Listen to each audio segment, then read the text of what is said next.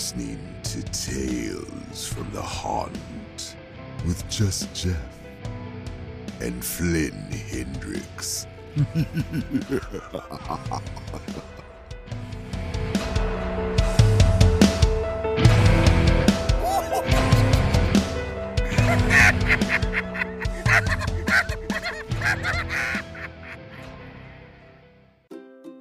Are you needing some decals made? Maybe some vinyl or monograms? Then you need to go check out my wife's Etsy shop at Decals by Kyns. That's K-Y-N-S. Go over to etsy.com slash shop slash decals by Kyns and you can check that in the show notes as well and see what she's done for other people and see what she can do for you. And I'm speaking from experience here. All of my water bottles, my protein bottles, they all have something that she's printed and put on there and those things last. So if you need something like that for a gift, for your family, for your kids, or even for yourself, go check out what she can do for you. And as a special treat for my listeners, if you use the promo code FLYNN, that's F L Y N N, she's even going to get you 10% off your order. Now, you can't beat that. So go check it out and see what she can do for you. And I know you hear me. Hey, everybody, just Jeff here. You, you know, at the time that me and Flynn was recording this was seven, I could never imagine in a million years that I would be recording this message to you all right now. For those of you that have listened to Tales from the Haunt from day one, you've probably heard us mention the Bunny Man from Nashville Nightmare several times. So recently, we have lost the Bunny Man to a unexpected medical condition that hit us all by surprise.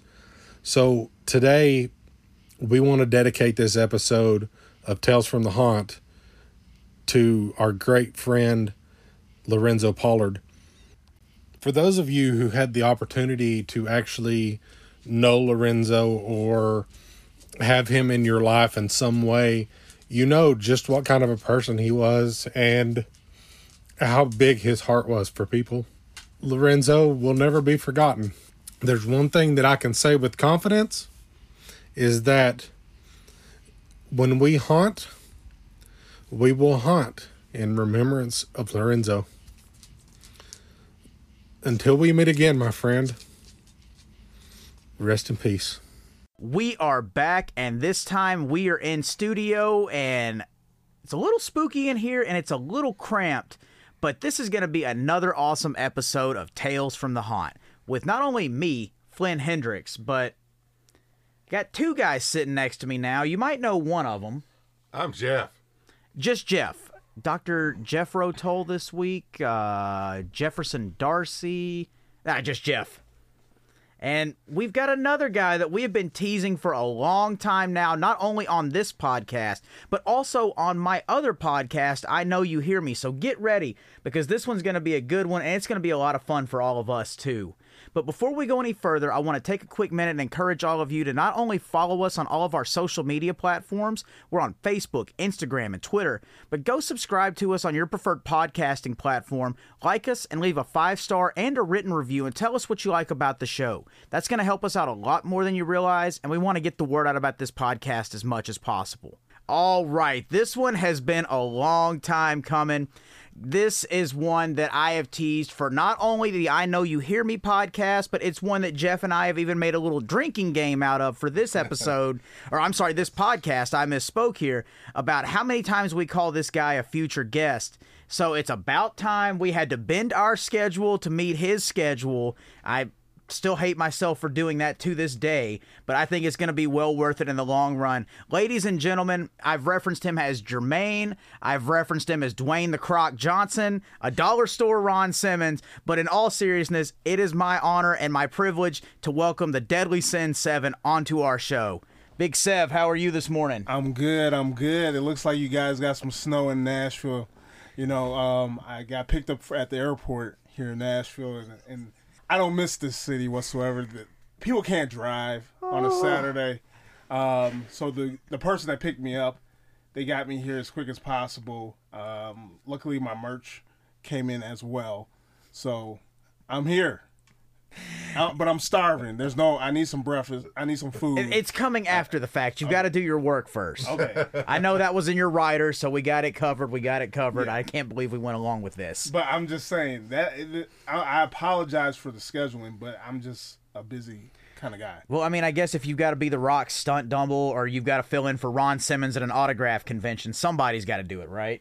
True. Or or you know weather comes into play as well because you know I, I live in Virginia. Very true.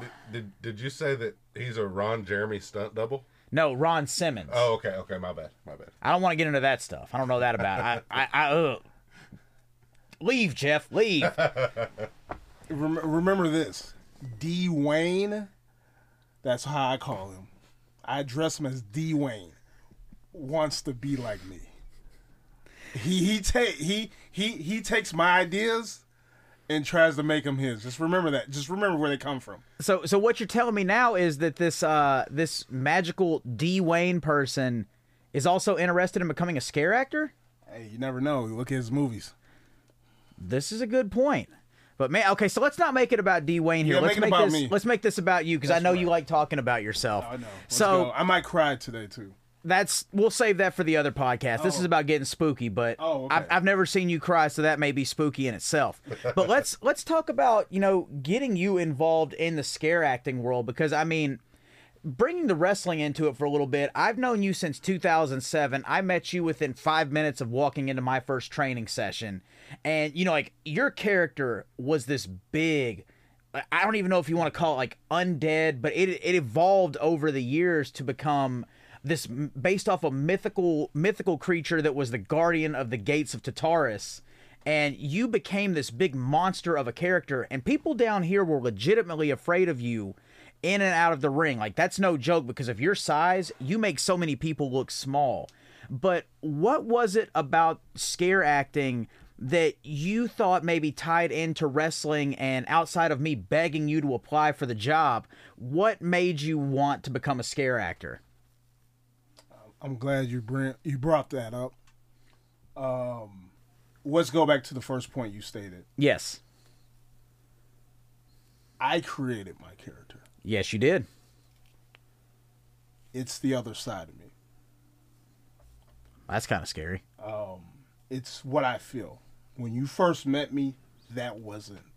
That I was still trying to figure things out. Right, right. Because you were you were still relatively new into it at that point, and I came to figure that out as we became friends. I mean, I was green as I was green as grass. oh yeah, but who wasn't, exactly. and who's still not? You know Everybody starts somewhere. you got to start somewhere. You got to turn uh, chicken shit into chicken salad, and and I do that all the time. Man, it's like he listens to our show. He gets the references. Yeah, yeah. But so so yeah, you you you did beg me, beg me, but I was in a uh, a rough spot in my life where that I didn't want to be bothered with anything. Mm-hmm. Um, it was really rough. It, it, till this day, it's rough, Understandable. Um, but I'm a tad bit better. Absolutely. And I mean, we're not going to go into the. we're not going to uh, go into de- and yeah. we're not going to go into details. But far as how it, well, let me just get this out, okay? I put wrestling on the back burner. You came to me, you begged me. I honestly, I thought it was like a waste of my time. I didn't want to do it Mm-hmm. because I didn't see any value. I, I just felt it as I'd be wasting, but yeah, but wasting my time. You didn't sell it, but you kept asking me, you kept asking me, and then you name dropped Langley. Yep. And I was like, okay, you know what? Let me just go. I'm not a big person that talks on the phone because I do a lot of talking behind a microphone anyway. I use it as my excuse to save my voice, but when I'm trying to sell it through a text message or a Facebook message, it's a little bit harder to do. But again, you know, I knew you were in that kind of position, and I was just trying to, as a friend, give you something to give you that release to, you know, put that on the back burner and let you get out for a little bit too. But of course. So this was a way for me to just um, get that fire. Mm-hmm.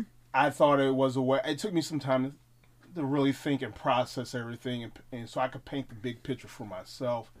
To really, um, probably work on character development because I wasn't in the ring to develop something more massive, more more entertaining, more memorable. Right. Um, something that something that I can gravitate to and bring out amongst the masses. Absolutely. So and then, and then I also look at it as, hey, I'll be back in front of people Bingo. right there, which will get rid of those jitters. Absolutely. And I think well, the thing is too is like those nervous jitters, like even to this day, those don't go away and I'm always under the impression that if you don't have that before a performance, something's wrong. Right, you'll get you'll you, But- you'll drop the ball. I get what you're saying, but on top of that too, one thing that we figured out as we got into the season and we, you know, like you would come to my house and then I would ride with you or you'd ride with me or vice versa, but we figured out that this was like doing weekend bookings all over again for wrestling because we'd have our we'd have our suitcases, we'd have our stuff, we'd have to go to the actors lounge and get everything done. It became like wrestling all over again without taking the bumps.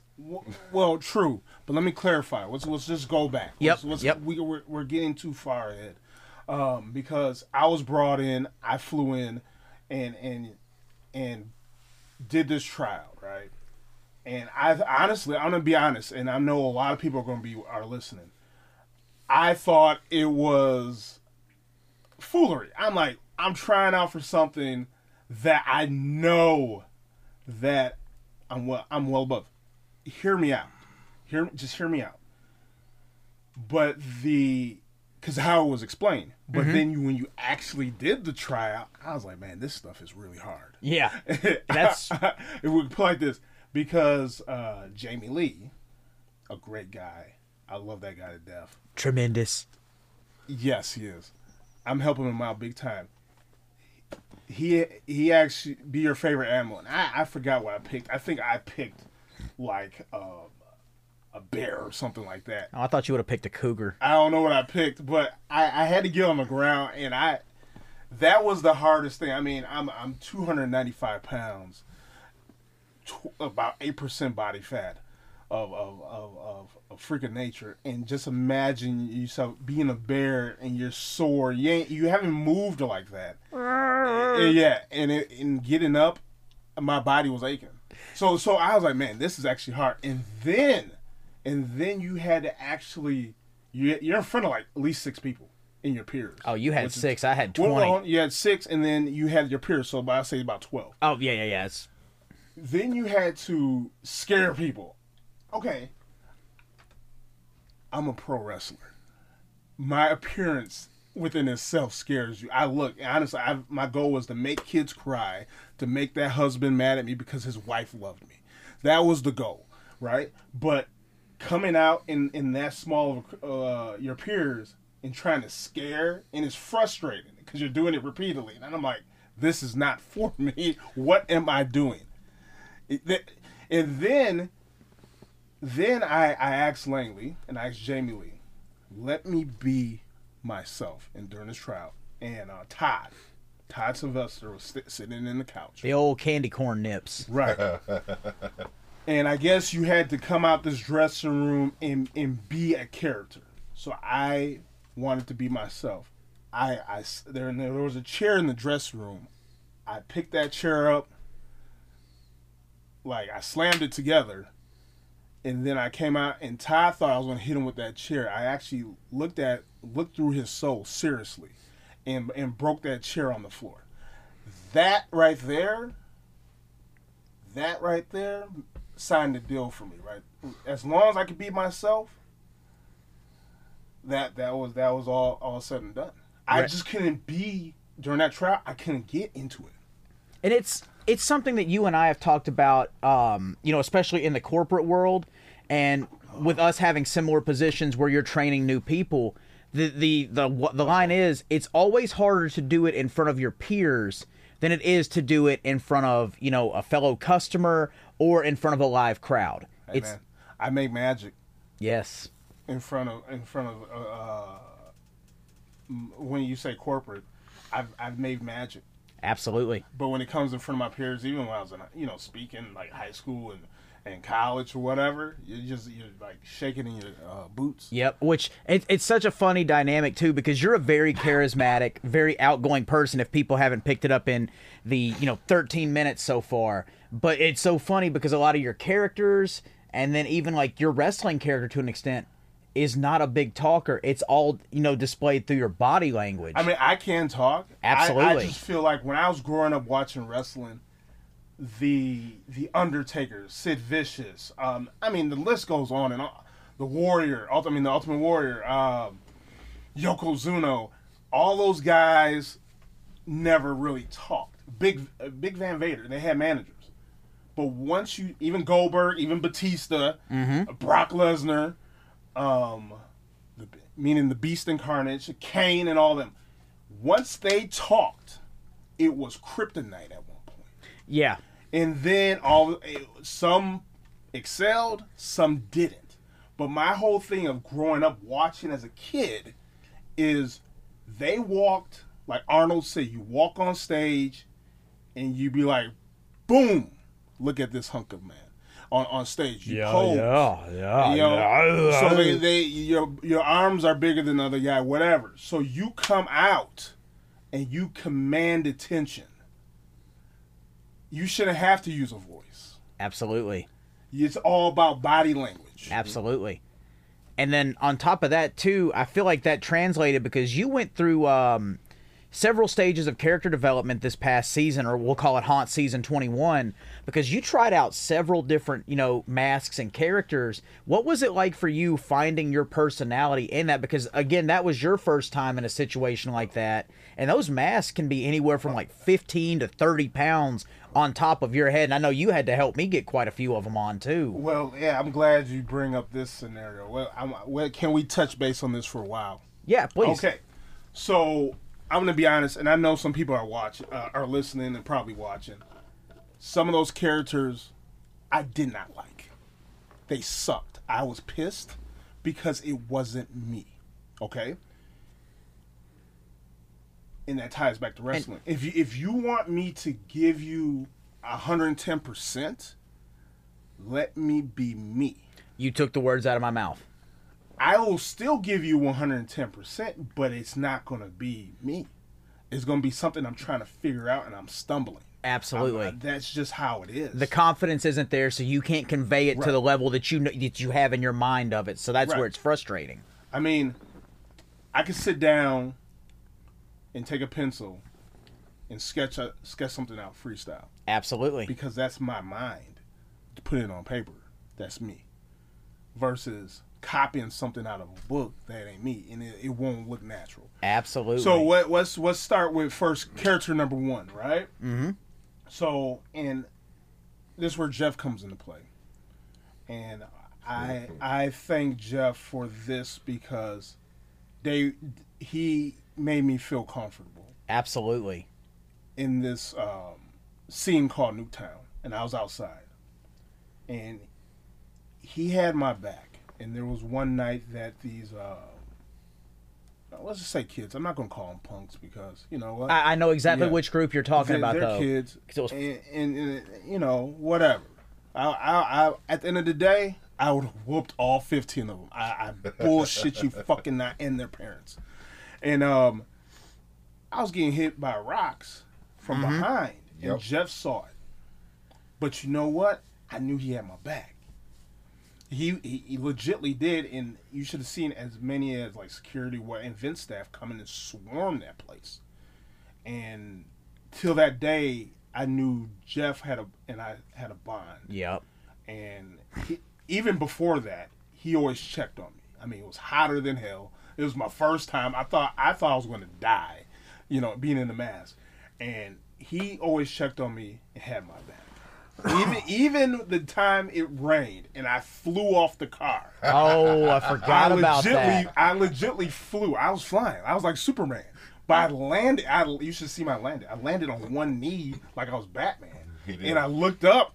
And I, I trying to make sure people didn't see me. And Jeff goes, "You okay over there?" I was like, "Yeah, I'm good." And he chuckled. yeah, that's what he did. He chuckled. He just wanted to make sure I was okay. But every day, this guy made sure I was okay. Um, but back to the mask. So there was a mask. There was a character part of Newtown, and it is this mask was badass. It made somebody's Facebook post. It, he the guy recorded me because I saw I saw another light bulb. Yes, because it was in the YouTube video where he came through and Yeah. did the did the video. Right. Yep. Mm-hmm. the whole the whole from the mask on down, e- the threads were, were badass, and I you can't even find that. Things get lost in the shuffle, but I felt that character. That was the first one. I just could stand there and and be me. But again, my cranium of knowledge is so massive. the mask ripped.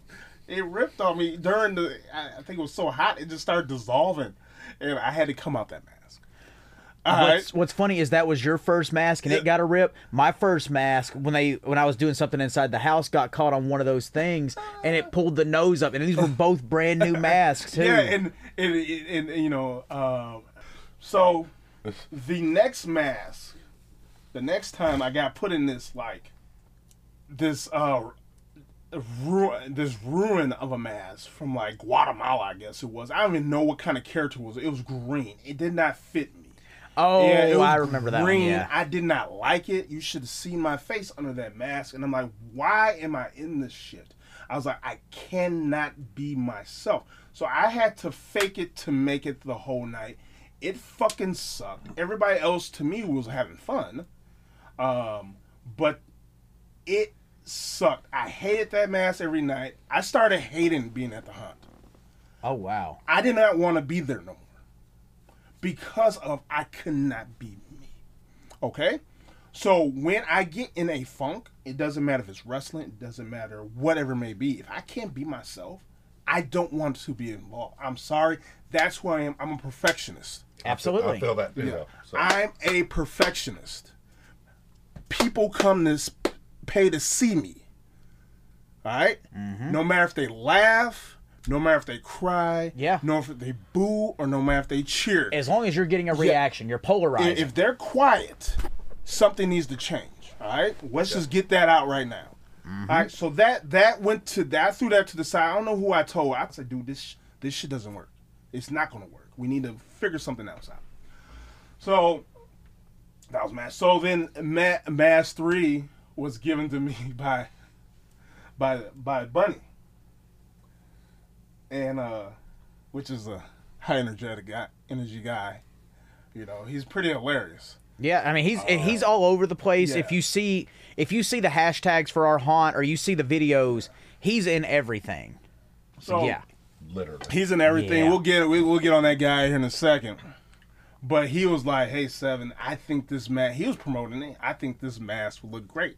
I and the mask was Frankenstein, Frankenstein's monster. Let's be correct here. right? Whatever it may be. I did not like it because of the whole scenario of I'm a big guy. Yeah. I'm methodical, which I'm not. And in high school, people called me Lurch. I am not. I'm very athletic.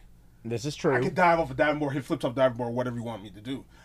Right? You got I, and I've I still it. could dunk on dunk a basketball with no problem. Yeah. So, and I could do a standing drop kick. But I just don't do it, but I can. But it, people in high school called me Lurch. It brought me back memories, and I did not want to do that shit. So he was like, just give it a shot, man. I was like, okay, okay, whatever. So I gave it a shot, but I found I found the best outfit to go with it. Man, I had they had this like sheriff's outfit that was probably like an extra small. Are you gonna be able to fit in that? I was like, I can turn chicken shit into chicken fucking salad. Watch me get into this. I squeezed my big ass in there. Yeah, it was tight. I squeezed, and it was hard to breathe.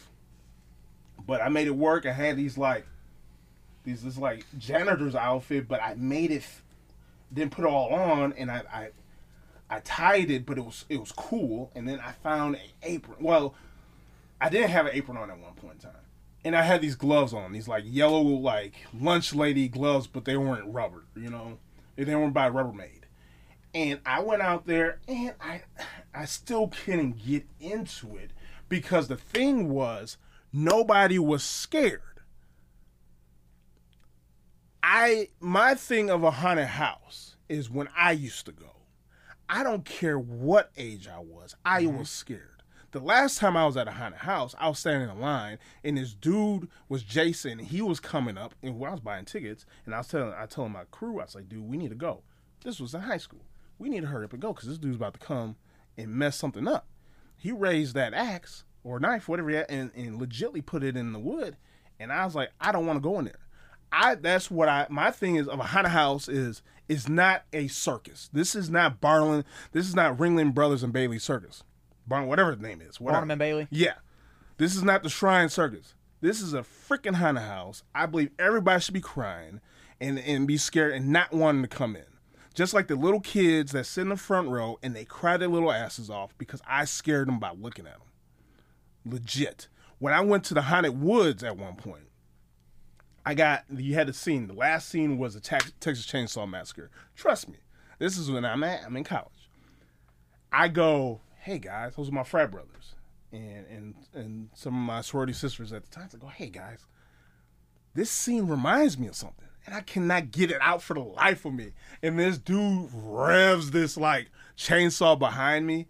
I bolted. I ran through them, the people in front of me, and they people were holding on, trying to, and I just drug everybody through. The security was laughing, and again, I was scared, and that's why I. My thing is, I want the, I want you to be able to have nightmares of me. So, in turn, I had to make this Frankenstein work. Mm-hmm. So I made it work. I said, you know what? I'm gonna try to do the best I can do. So the thing was, I always left my arms exposed because my I got biceps of 22 inches. Hulk Hogan might have 24s or whatever he got, but I got 22 inches legit flexed. So I was like, I went to the um, our paint staff, our ma- well, our, our makeup staff. Talked to Ott, um, I believe it was Sandy. And You had the whole team involved. I on had the whole one. team. Yeah, they it took hours to paint me, so they were painting my arms. So the the painting of the arms add more pizzazz to the character. It made me feel alive. So okay, that was cool. So then weeks go by, whatever days. It felt like a year. It felt like a year there. then and then we we come up against um, the Rhino. That was the next mask. The Rhino had a mohawk, had tusk, the whole nine. Right. All I had to do was find a, a outfit to match. I found a shirt which got lost in the in the shuffle, and I had the same pants, but the Rhino reminded me of Rocksteady off of Yes. Ninja Turtles, Yes. hands down. And I was like, I could bring this to life. So I was really my normal painter in the beginning, a makeup artist. He painted me and made it happen. I brought that to life. I made people scared. I was jumping on the hay barrels. I was all over the place in that place. Yes, I was jumping on hay barrels near near Forsaken, wherever that place Let is. me- it's a big building. Let me let me throw this in real quick. I just happened to look up one time, and I was standing there, uh, you know, because uh, there's a rule too that the staff wants to be scared. I was actually talking to our general manager at the time. We just happened to look over. We see him trying to jump on the hay barrel, and it looks like you know, like a pig is stuck under a fence with his little legs dangling off the top.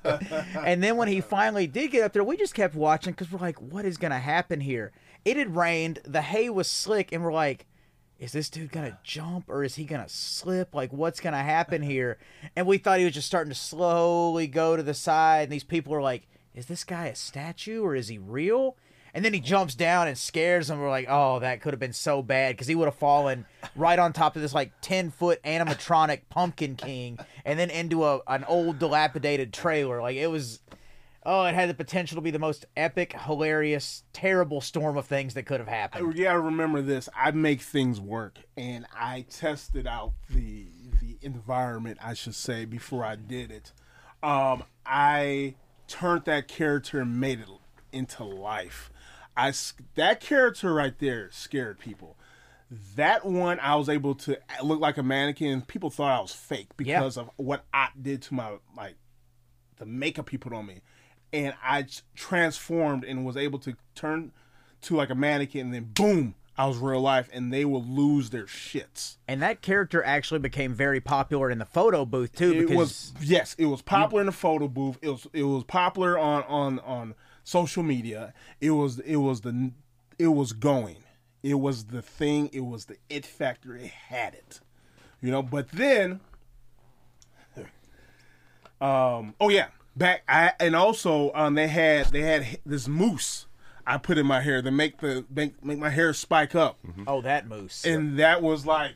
I thought he was talking about a mask I've never seen. I was like, "Where's that moose?" No, it was hairspray, and so it was like it, Abercrombie it, recalled it. it, it made it spike up. But then something like I say when it rained, it obviously it curl over. But still, it it was the shit. When I was in the photo booth, now here it goes. Reason why the mask never got put back on. I was in the photo booth, and here goes a punk, and this young punk wanted to be touchy feely, right? So he wanted to come in, and I was a mannequin.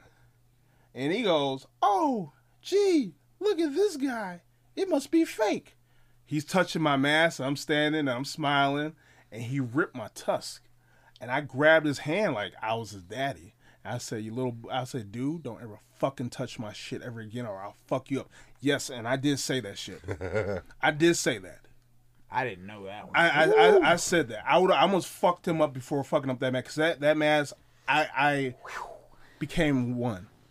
yeah. Okay. So and then it started ripping out that, and it couldn't be glued back and all that. So I had to turn that one back in. I was kind of heartbroken, to be honest. Understandable. So we go to another mask, right? I think this is the final one. Yeah, with, and with that being said, that was m- the the last character and mask that you built. Yeah.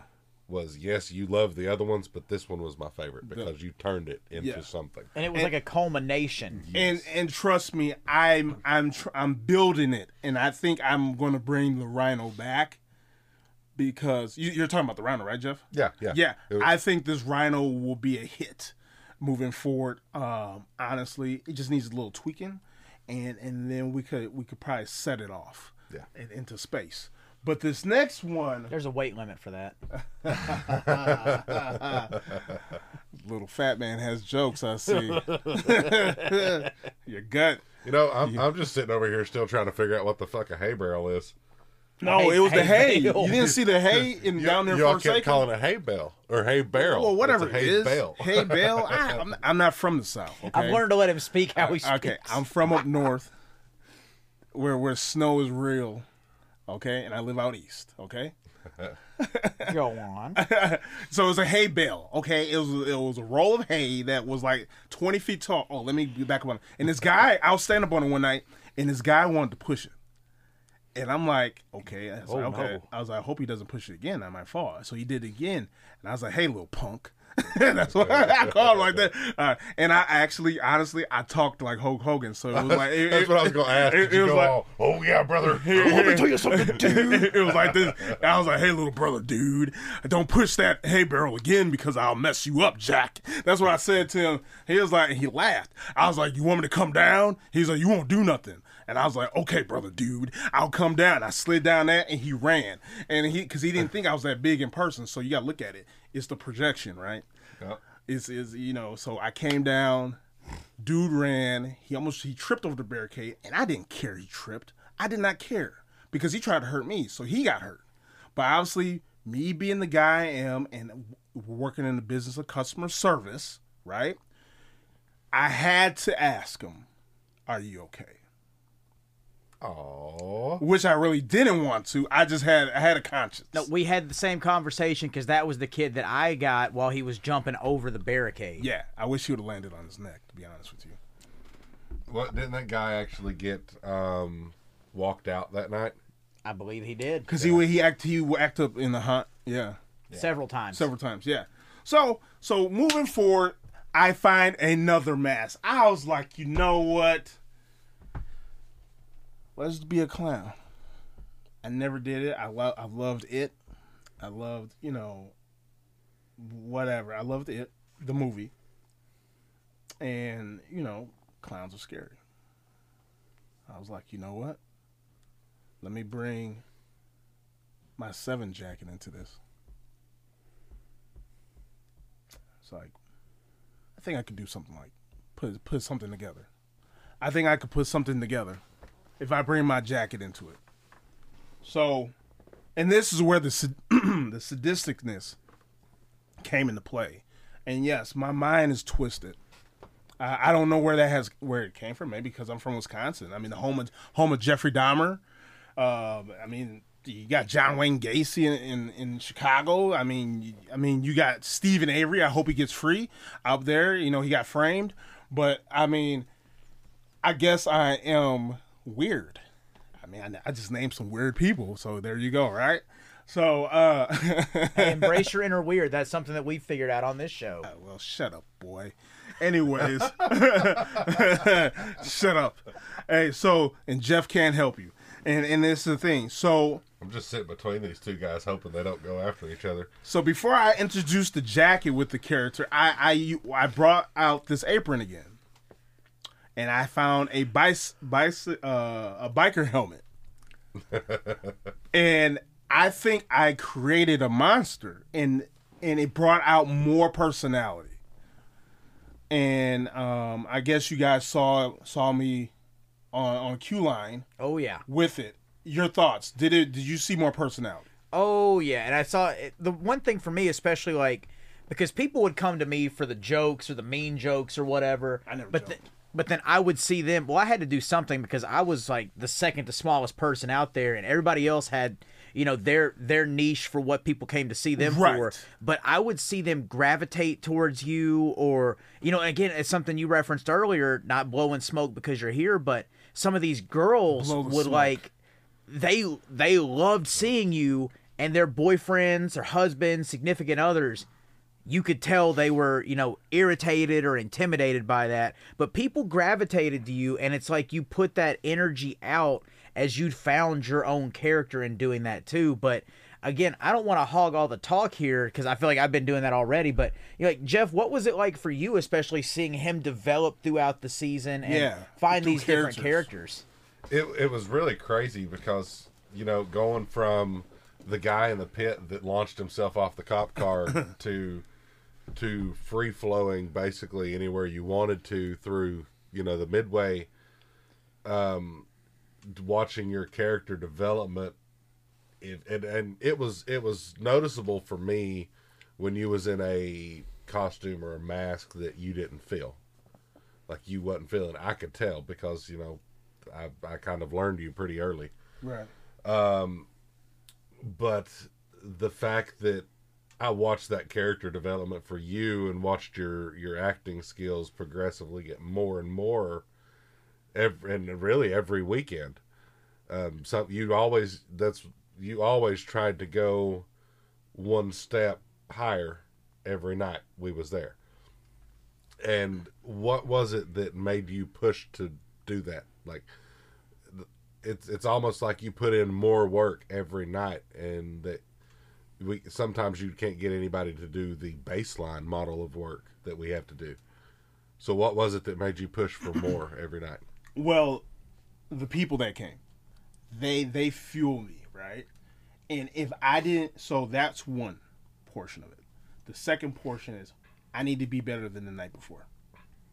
That's what I need to be the Yeah. better. I need to be. I need better. I need to be better.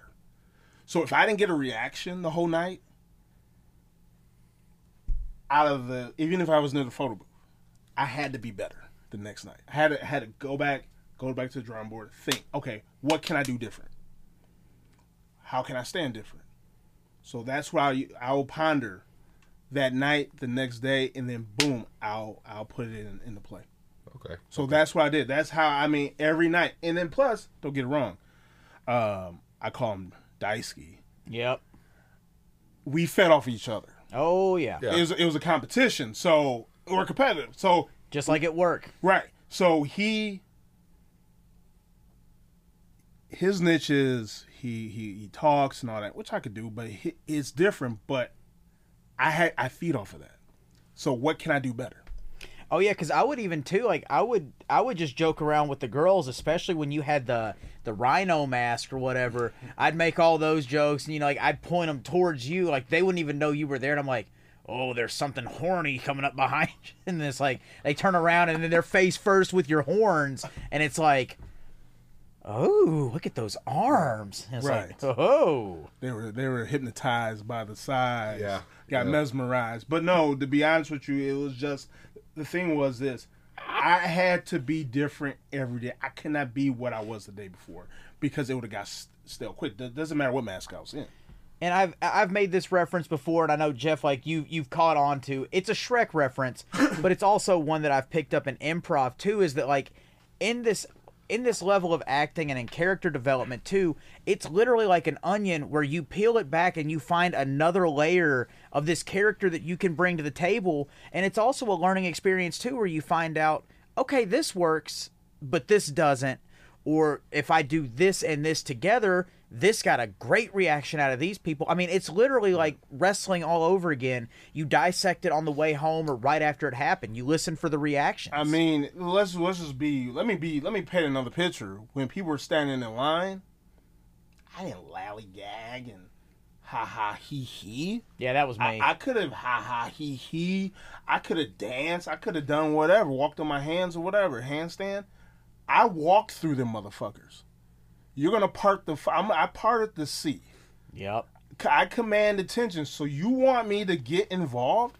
I, I'm sorry. I will walk through you, and you will move, and that's what it will. It'll part the sea. And that's where the opposite in our dynamic comes too, because I'm so small. Like, I mean, I guess I'm average size. I'm five six, five seven, but I could just navigate my way through the crowd. And if people didn't know I was there, even in a mask, like I would just blend in because Right. I was just average size. But And Average size for a woman, maybe. you and these one-liners, Jeff, I'm about to beat the. but I, what I would do is how I made how I made Rhino and all these other kids. How I made Rhino so historic was I found ways into the guardrails. Like like I was like invincible. I, I wanted to I wanted to walk through the guardrail. So but obviously I could not walk through the guardrail. so I had to figure out a way to make it look like I walked through the guardrail. So I will go down the guardrail and find a opening. And I'll, I'll I'll like either slowly open it depending on how many people or just yank it open and go in. And then I'll command my way. And by me walking like like Mike Myers or Jason this this rhino that's a freak of nature you they they got scared. They didn't they couldn't go anywhere. Some people they wouldn't even look. That's how scared they were mm-hmm. But then let's let me just get off the characters for a second because I think I, I forgot to talk about one thing.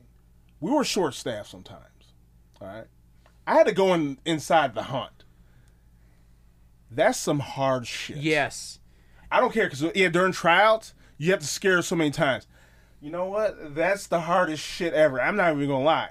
That's a lot of work. I commend the people that work in the hunt Absolutely. and and that's probably but but the thing was this what made it fun i made it a competition because Yup. i found people in newtown and i said hey if i come in there and do better than you guys then you you're in a whole world of hurt you, you, you guys suck however it was just a competition and, and that's what made it fun yep. and then and then I they left me in there because I think I talked a lot of shit and I got I was scared because it's a haunted house even though I worked there. I was like holy shit where the fuck am I at? This is you see this on like Child's Play like Chucky. You get lost in a fun a fun house Yeah. and then all of a sudden Chucky comes out and cuts your Achilles tendon off Th- I think the fun part about that too is, um, and I'm actually gonna and I and I busted my head in there Oh yeah, Remember that? I remember that. But the thing that was cool, like this is a two part thing right here, and this is a cheap plug for my other podcast because upcoming guest for this show, uh, AC, also known as Anna Christina, she painted the picture beautifully on my interview with her on the I Know You Hear Me podcast. Because she also floated in and out of the houses like we did, and she would do Q line as well.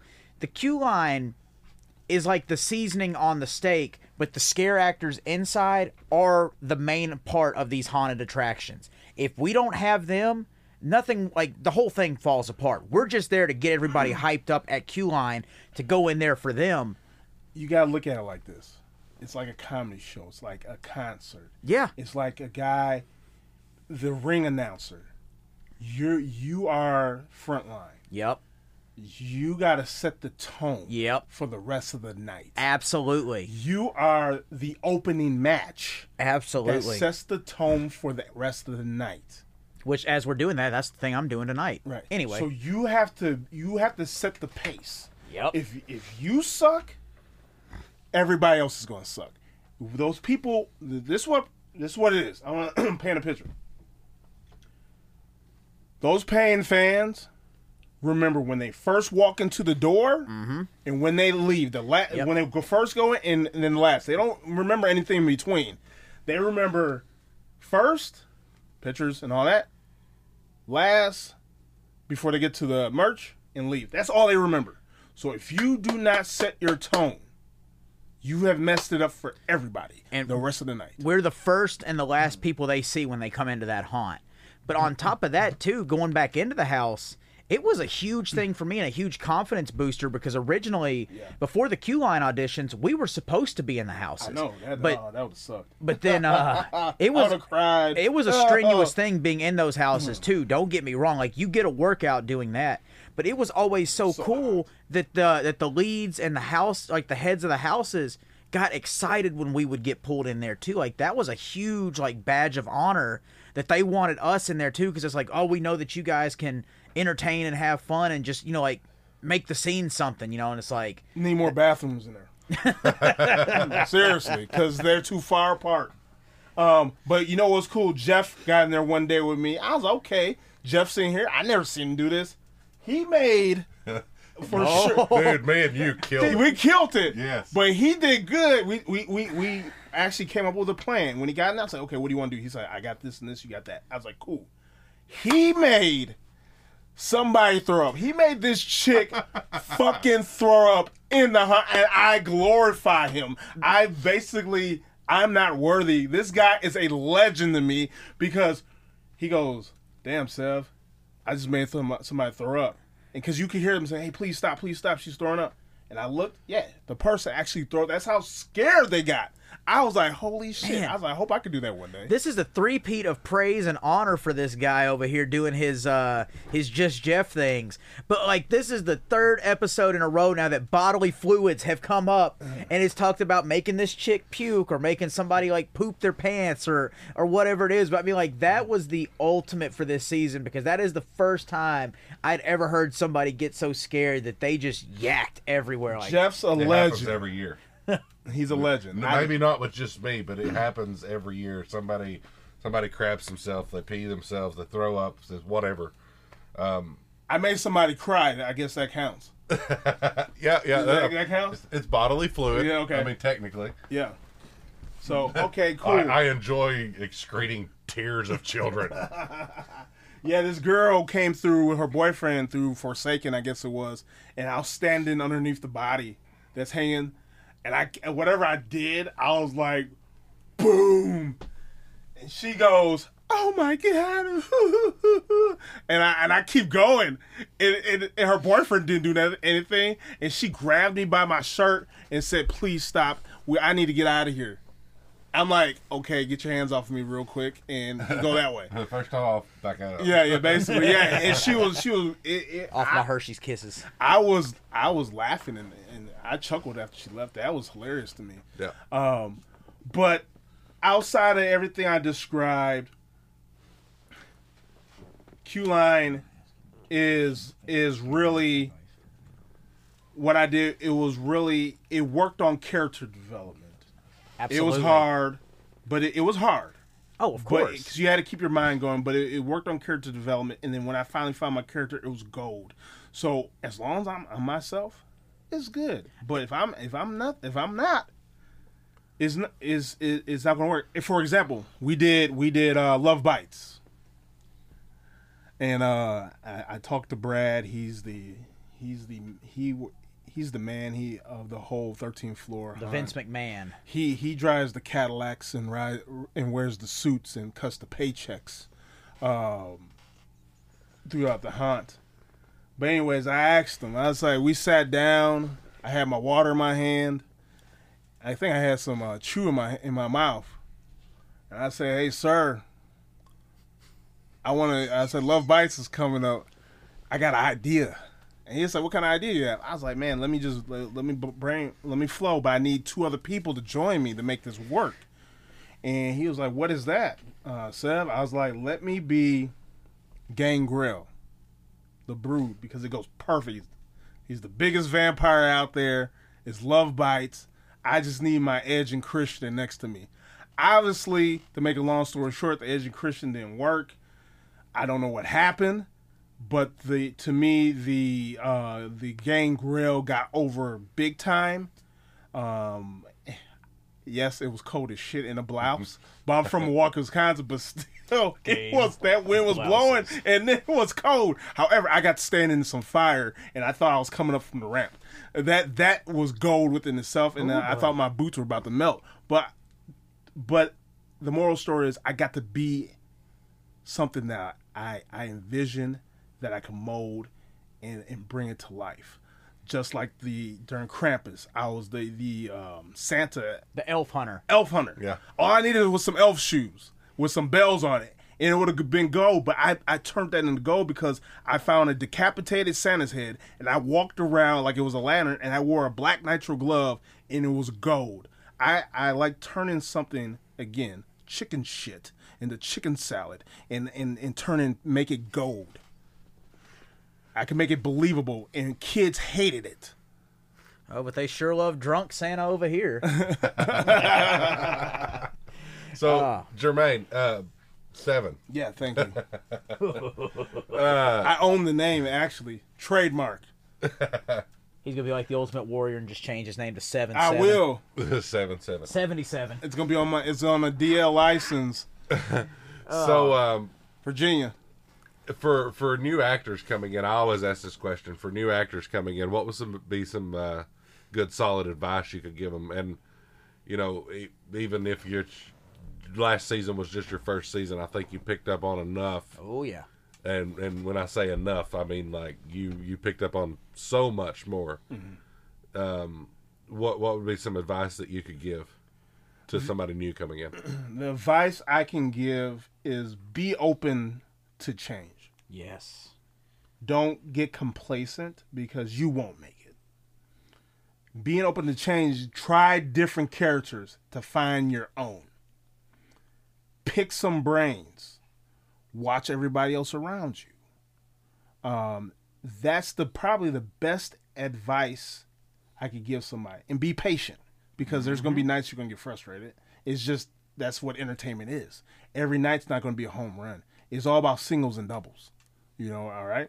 You might have a night that's a home run, a night that you're not going to have a home run, but you got to make it worth your time and be patient and pick pick the brains. Pick the people that are have been in this role for years or has has had success. Uh, also, watch movies. Oh yeah. Watch a lot of scary movies. Just get ideas and make it your own. That that that's all I can stress. I mean, to be honest with you, what I just said is is how you can, in my eyes, find success. Yeah, Um, yeah. And we've brought that up on on many other episodes too, not just with you. That people have to build their character off an extension of them. Right. I mean, and it's the same thing. You've got to make it your own. but you got to be able to. You can't be handcuffed not to because you it becomes it becomes redundant and boring. You have to be willing to try and fail. Right. It's all a learning experience. But when but you gotta let you gotta be able to pitch it to the guys that wear the suits and drive the Cadillacs and cut your checks. Yes. You got to be able to get them on board with it. So Yeah, yeah, but at the same time, you can't be afraid of them Right. to the point that you're too scared to say, "Hey, this isn't going to work for me. right, Can we try something different?" Exactly. Because, and th- for the listeners out there, for the most part, if you work for the good haunt and the right haunt, they're going to take into consideration what you're feeling and what you want to do. right, So that that makes it that much better because you can walk up to them and say, "Hey, this mask isn't for me. Can I try this one, or do you have something else that may fit me for this, or And- you know, so forth and so on." Or you can make sure you have a cranium on your shoulders and it and it just rips it to shreds. like you just ripped out your shirt doing biceps and pumping iron, and then you know you Yeah, eating, yeah, and you're eating meals, you're eating steaks, and you're going to back to the gym and pumping more iron, and you're you're drinking protein shakes, and you're like ah ah. And I'll, I'll say this too before Jeff gets his uh, his next question in, and then you throw some questions our way. But like one of the things that I respect about you, whether it's you know wrestling, whether it's corporate respect you. America, or you know whether it was this, like if if you didn't understand something or you thought that you had a better way to improve upon it, you went to bat for it and you weren't afraid to speak up. You didn't just go with the flow. Like if you thought you could take something and push it that much further, you went to bat for it and you gave your reason why. And a lot of people don't do that. So I respect, you know, like just you being willing to go to bat for what you believe in. Can I piggyback off of that? Of course. To wh- whomever is listening, I will always stick up for myself and give my opinion, right or wrong. But it'll always be the right opinion because I know what are my limits and I know what works. I mean, I might not be in certain positions, I might not be driving the Cadillacs, but trust me, I've been uh, I've been around the block so many times. I'm I'm in wrestling. When you're wrestling, you're able to put things together and figure it out on the fly. So it's the it's the same thing, just different name and different flavor. That's all it is. Yeah. And we've talked about that several times that wrestling and scare acting and, you know, everything else that you all do correlates together. It meshes, you know, it comes together. So. Right. Correct. Um, So I always ask one more question that I'm going to give out to is uh, what was your favorite scare of your first season?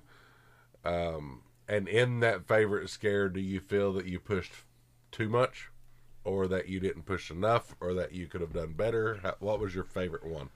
Well, being in that is still early in the morning, Jeff. You got to elaborate what's my perfect scare. what do you Because right now my my brain is like in the in the dump. So, out of everything from season 21 that we was in, Oh wow.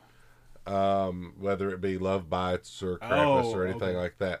What was that one scare that you done that stuck in your mind the most?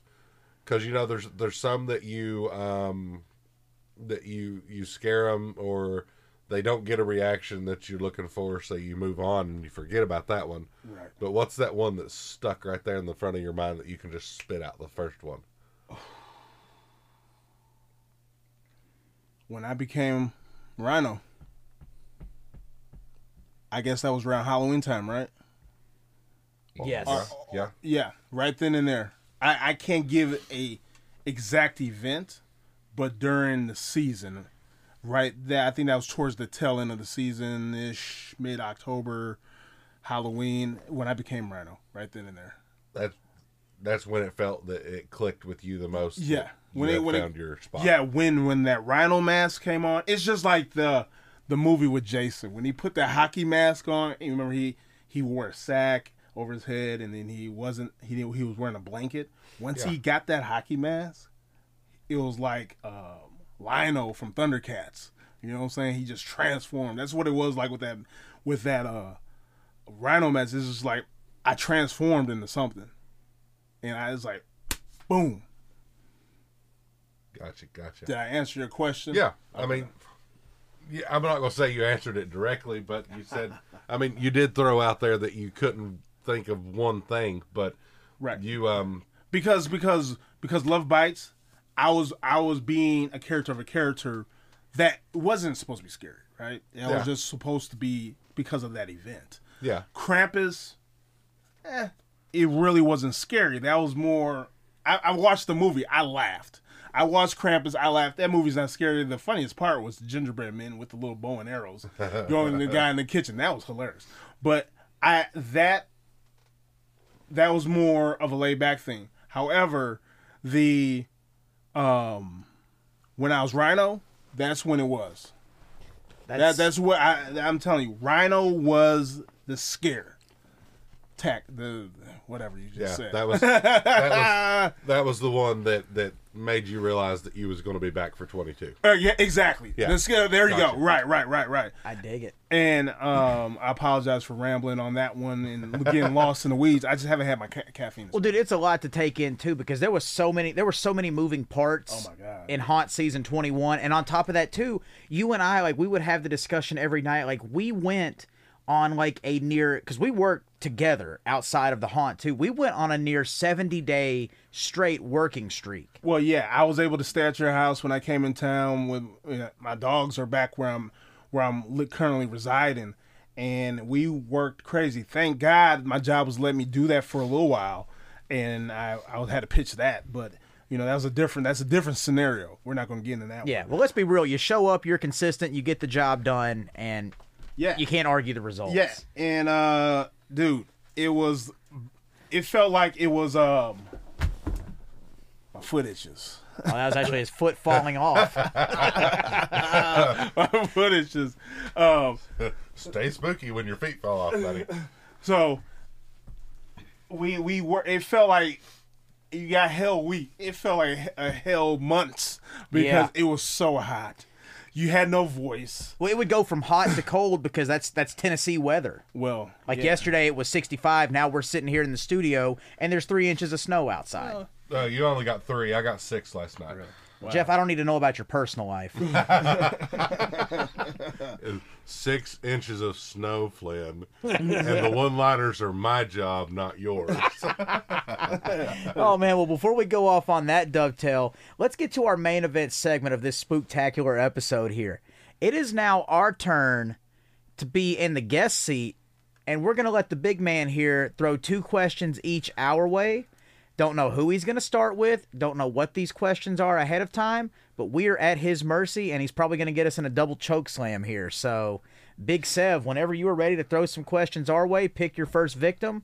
One two combo on each of us. Let's go. Well, let me tell you something, brother dude, brother Brutai. Let's start with you.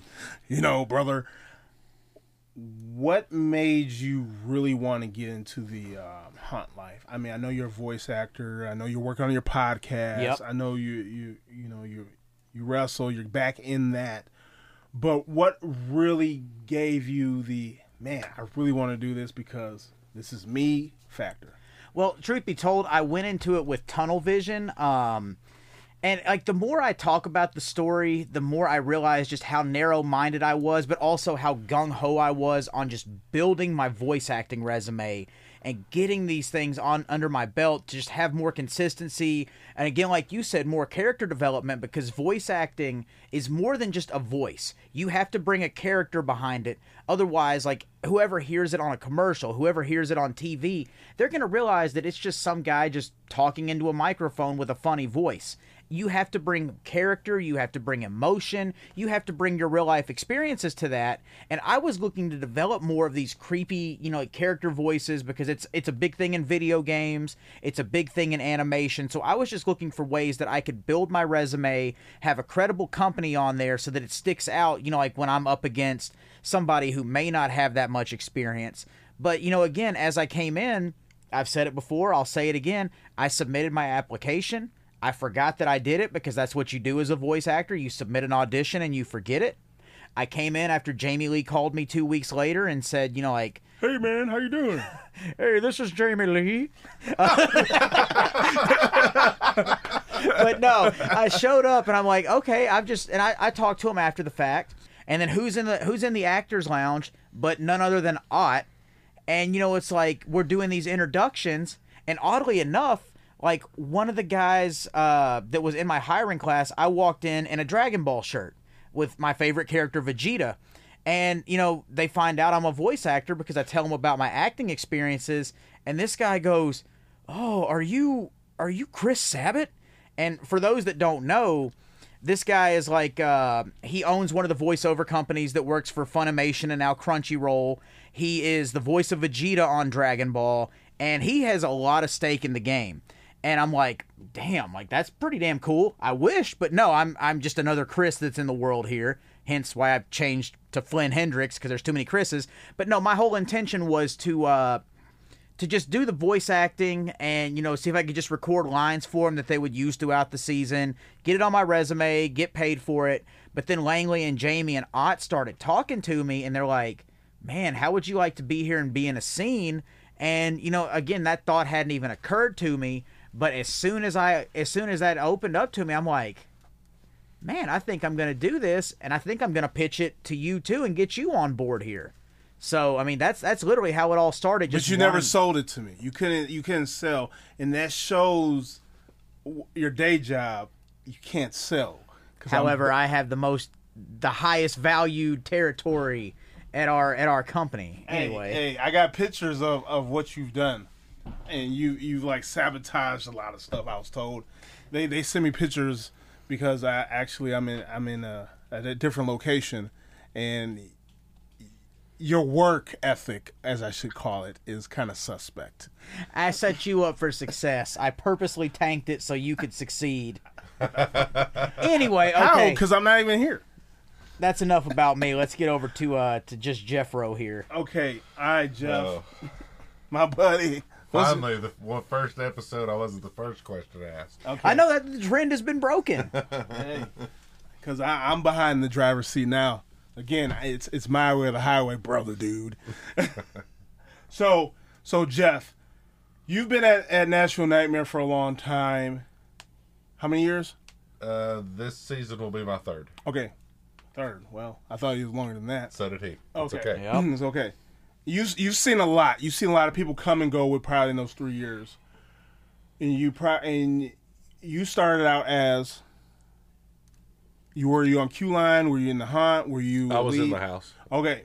Actually, last year I was like, what you I guess what you guys would call a utility player. I, they would bounce me from different house to different house every night to fill in spots Okay. where I was needed. All right. Well, I'm gonna hit it hard right here. I want you to what I'm what I'm trying to figure out because, like I said, I met you. You had my back, but give me your your the highlights of last year and not so highlights, meaning things were like, you know, because it, it, it, it's very stressful. It, Yeah, it takes a yeah. lot out of you. So can you tap into that and just and paint a picture and because I, I want to hear from you. You've been there three years. You're you're you're the most seasoned in this room. Um, you you've seen a lot. Um, can you shed a lot of light on that? Because you worked you worked the Nuketown area. My my favorite highlight of last year was um, Me flying off the car. when that that was uh, kind of humorous, but you know, that, that, um, uh, once that was that was said and done, it was over. So. yeah. um, my my I think my favorite biggest highlight of last year was when Jamie Lee approached me and said, "Hey, um, we've got a new idea we're going to do for you this year. Um, we want to put characters outside as door host, and we want to put you outside Nuketown. Um, Nuketown I've been in there for the most of the uh, the two years, two seasons that I was there." Okay. um, uh, 2020, it was uh, Sector 615. This year, in Nuketown, you know, they changed the name, changed a few things inside of it. It's still the haunt, um, whatever they call it. But um, they put me as the door host there, and I absolutely loved it because not only did I get to be the customer service guy, the first face of the haunt, but I also got to act a little bit, and I also got to creep little kids out. It was just it was just great all around. I got to do what I love doing. Um, and honestly, my low point was when they put me back in the house for a couple of nights Right, because right. we were short staffed. Right. Um, don't get me wrong, I loved being in the house, but I missed interacting with the people that came through on a personal level. Like I could walk up to them as a um, drill instructor character, which is what I was kind of doing outside the haunt, and ask people where they were from, and you know, when they walk up to me at the uh, haunt, you know, I was like, "All right, listen up, recruits," and you know, I start talking to Right. them like that. Um, but then I would get on a personal level, and I'd be like, "Where are you maggots from tonight?" You know, that kind of thing.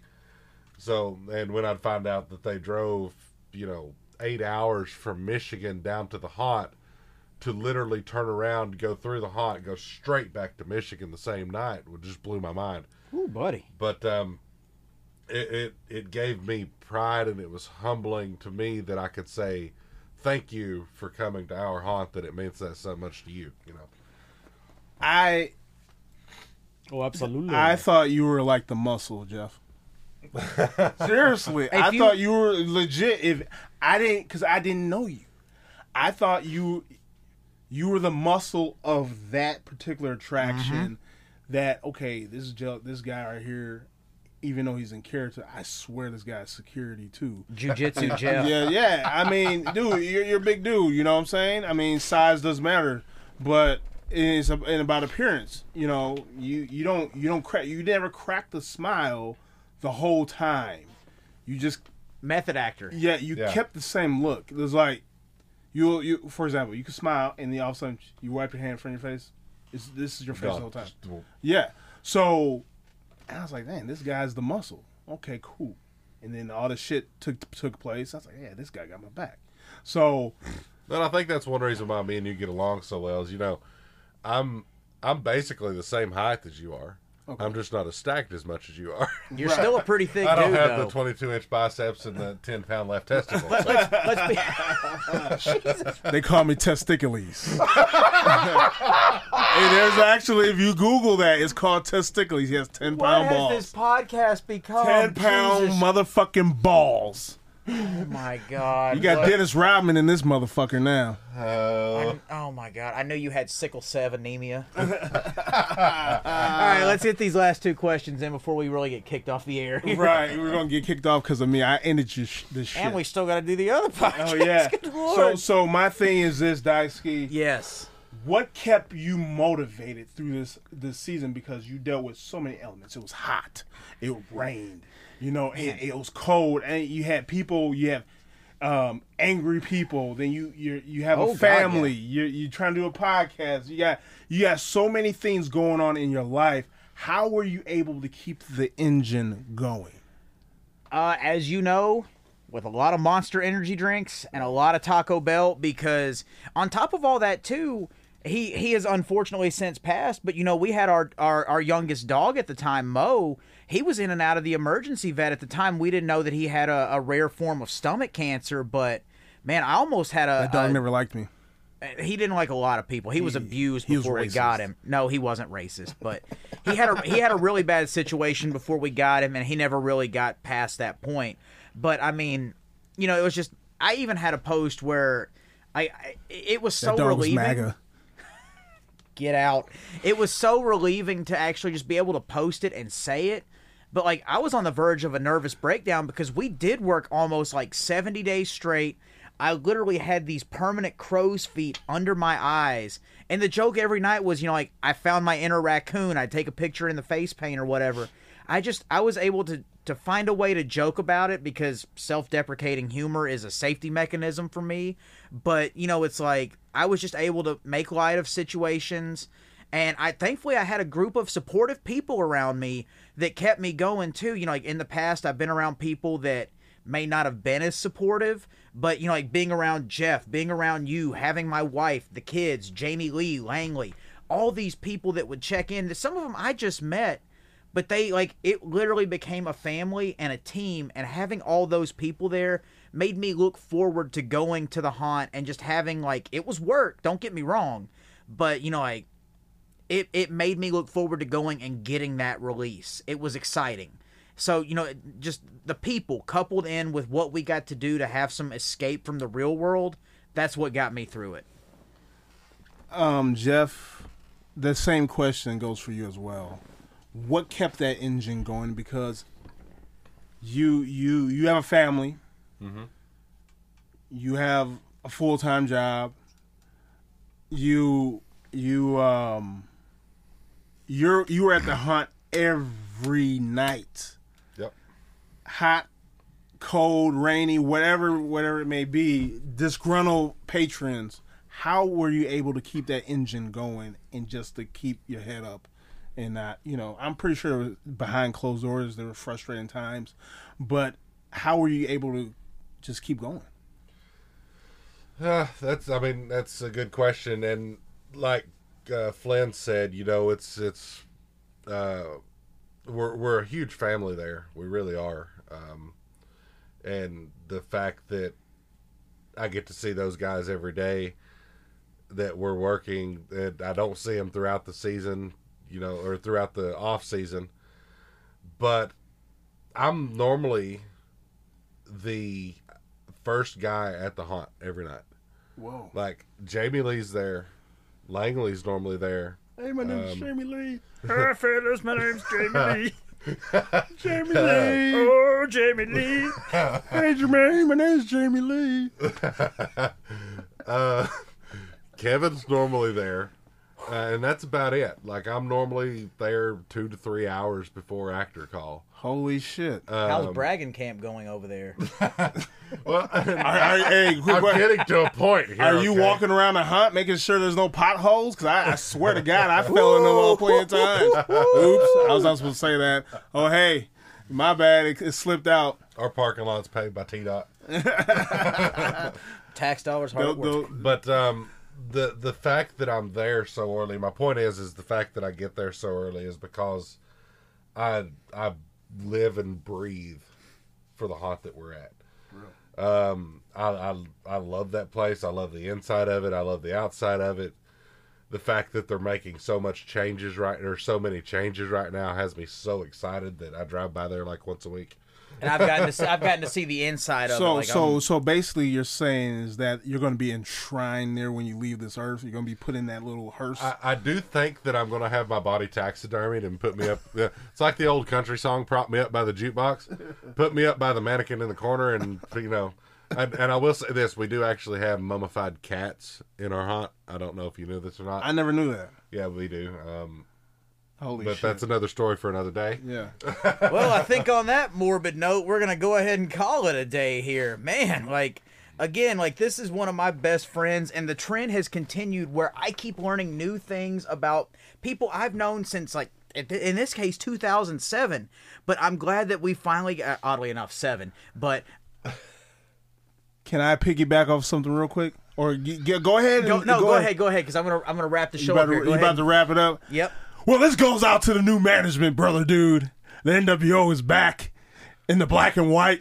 and We're going to take over this new year. Hang on. Let me let me ask you this: Shouldn't it be the HWO? No, The N- Hot World Order, brother. No, the NWO, Okay. Oh, brother. Okay, fine. You win. At the NWO, because there's new there's new leadership, and we're gonna break necks and cash checks, just like the NWO and the Hulkster does best. Oh, good lord. Well, guys, this has been an awesome episode. I pray that we're back in two weeks if we don't get murdered or kicked off the air sometime in between there uh, before we get this guy out of studio. But I hope you guys have enjoyed this. This has been one that I've been waiting to bring to you guys for a long time, and I know Jeff has been just as excited too. And man, this there's so much more to come, and every time we say it, it's gonna get bigger. It's gonna get better. We need a two part episode. Oh yeah, you'll be back. You'll be back. After this, I think we'll have to bring you back in. But before we wrap it up here tonight, guys, again, I not only have to thank you, but I have to encourage you to go find us on your preferred podcasting platform. Find us, subscribe, leave a five star and a written review because it helps the algorithm more than you realize. Follow us on all social media platforms so that you can find out what we're doing and what we got coming up. And on top of that, too, if there's a local haunt or attraction going on in your area, go out and support and have some fun. And if it's something you're interested in doing, what are you waiting for? Ask for an application. Ask how you sign up and ask, ask how you apply. Take the chance and have some fun. But, Jeff, before we get out of here, is there anything that these people need to do? They need to stay spoopy. I mean, spooky. Jeff, you've been on Urban Dictionary too much. But guys, seriously, I know you hear me when I say stay spooky, and we thank you for myself, for just Jeff, and for Big Sev over there. Tune in next time for another awesome episode.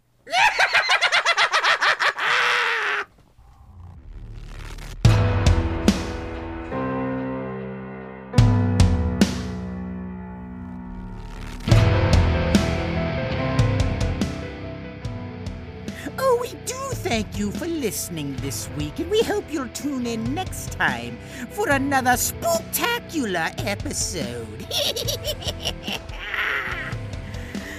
Tales from the Haunt has been a Flynn Hendrix production.